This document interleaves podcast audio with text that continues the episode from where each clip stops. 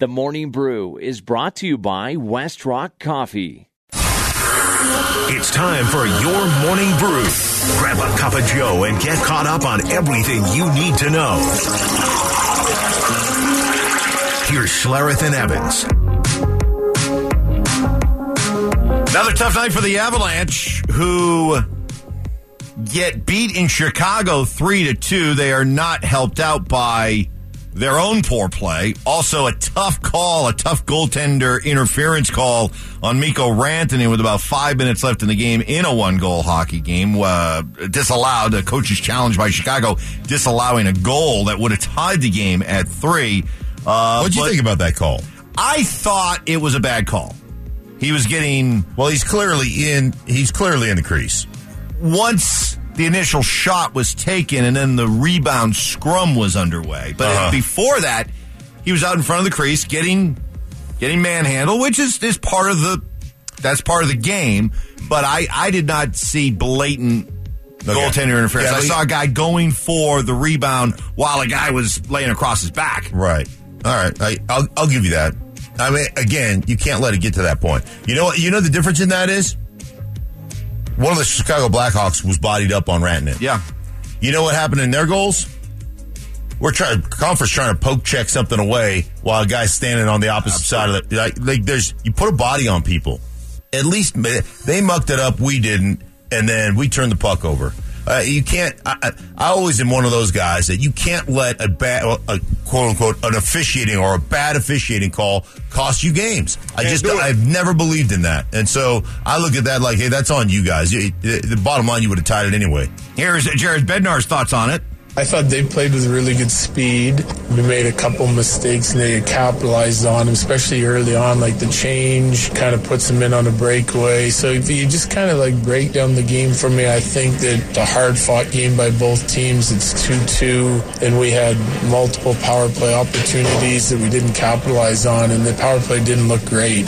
Notice, he did not blame the call. Yes, it was a bad call, but to say that the Avalanche lost that game because of the bad call, uh, now- now, you're starting to sound like you're following a team that is not a very good hockey team instead of one that's the defending Stanley Cup Right. champs. Put the blame where the blame resides. The Avalanche just are not playing good hockey right now. You know, it's put it on them. You know, it's interesting the psychology of being a coach. Like you've really got to know your players. You got to know your team. I mean, that that's something that has to be done, right?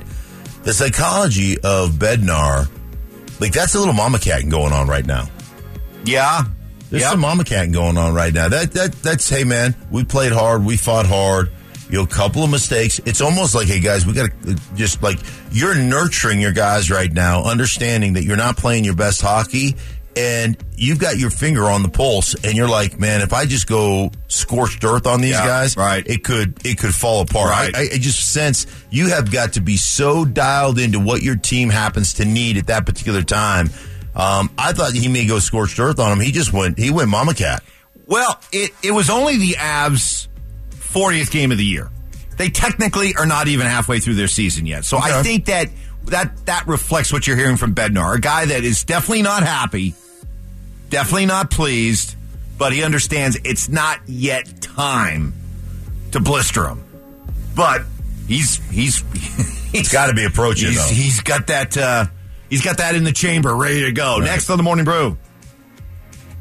The Broncos coaching search taking a bit of a twist yesterday as Michigan, as our buddy Joel Klatt predicting, Michigan's starting to step up and it's not coming from the athletic director who Harbaugh reportedly is at odds with. The school president, President Ono, stepped in and tweeted out yesterday, I'm pleased to share that I've been having very positive and constructive conversations with our athletic director and football coach. Warde Manuel and I are both uh, want to see Jim Harbaugh stay as the head coach at the University of Michigan. Harbaugh followed up uh, by sending out a tweet that said, Ooh. let me make sure I have it. Here it is. Harbaugh responds by saying, quote, I am in full support of President Ono's message to our fans and appreciate his support of me and the team. Wasn't there an Ono who's a speed skater? Yes. Apo- Apolo Ohno. So he's not the president of Michigan. No, Different Ono. no. I like Bono. It's a singer. Yeah, you're That's Bono, though. Bono. Not Bono would be Sonny Bono. Exactly. There's Know your Onos is what I like to say. I've always said that. I've always go. It's very easy to- yeah, very- you know your Onos? very easy to confuse like, your own. It's like ten, uh, uh, uh, like rent and enens. yes. Onos and rent and enens. and nenens, nenens.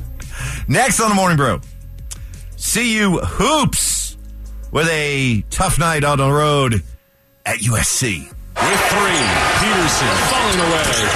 Leaves a long two. A late clock fadeaway to give him a three-point lead.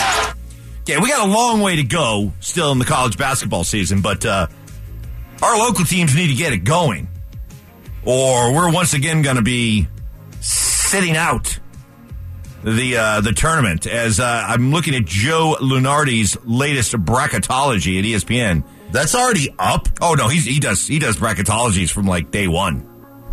Lord have mercy. All right.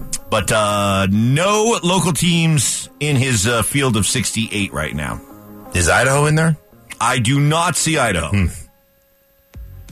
Yeah, What? Yeah, exactly. Is it crazy? What, Joe what- They're on the bubble.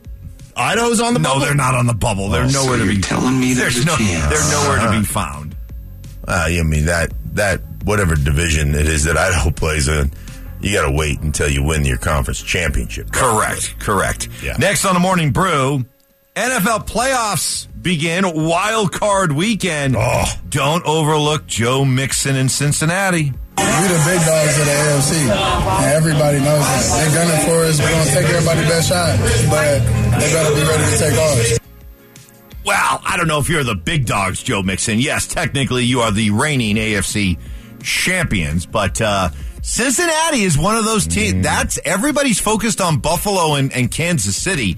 How surprised would you be if Cincinnati was the last team standing in the AFC? I wouldn't be surprised at all. Not, I mean, not at all. Offensively, they are loaded. I mean, loaded. And they seem to have fixed a lot of their offensive line woes that buried them some last year and then buried them early in the season. They have fixed a lot of that stuff. Um, defensively, we probably do, don't give them enough credit for how good they are. I like. I wouldn't be surprised at all if Cincinnati was the last man standing. Games that are expected to be close. Chargers, Jags. Who you got? I'm going to go Jags. I don't trust the Chargers, and I think physically, from a line of scrimmage, uh, like just a perspective of the line of scrimmage, I don't think the Chargers can hold up with the Jags on the line of scrimmage. Game you did for Fox just a couple of weeks ago. Rematch. Giants and Vikings. Dude, the, the, the Giants are the least talented team in the playoffs. I mean, and, and I don't say that flippantly. They, they are the least talented team, and I say that because what an unbelievable job Brian Daboll and his staff have done with the New York Giants. That's gonna be that's gonna be a tight game. Minnesota has far more talent. Minnesota's at home. I'll take Minnesota, but that's gonna be that thing. I think that's gonna be a tight game. Well, it's certainly reflected in the line. Minnesota's only a three point favorite. Figure you get the three points for being at home, then Vegas views this as basically a, a pick 'em game. Yeah, even. So we shall see. Get ready to sit back and enjoy your football this weekend. That'll do it for the morning brew.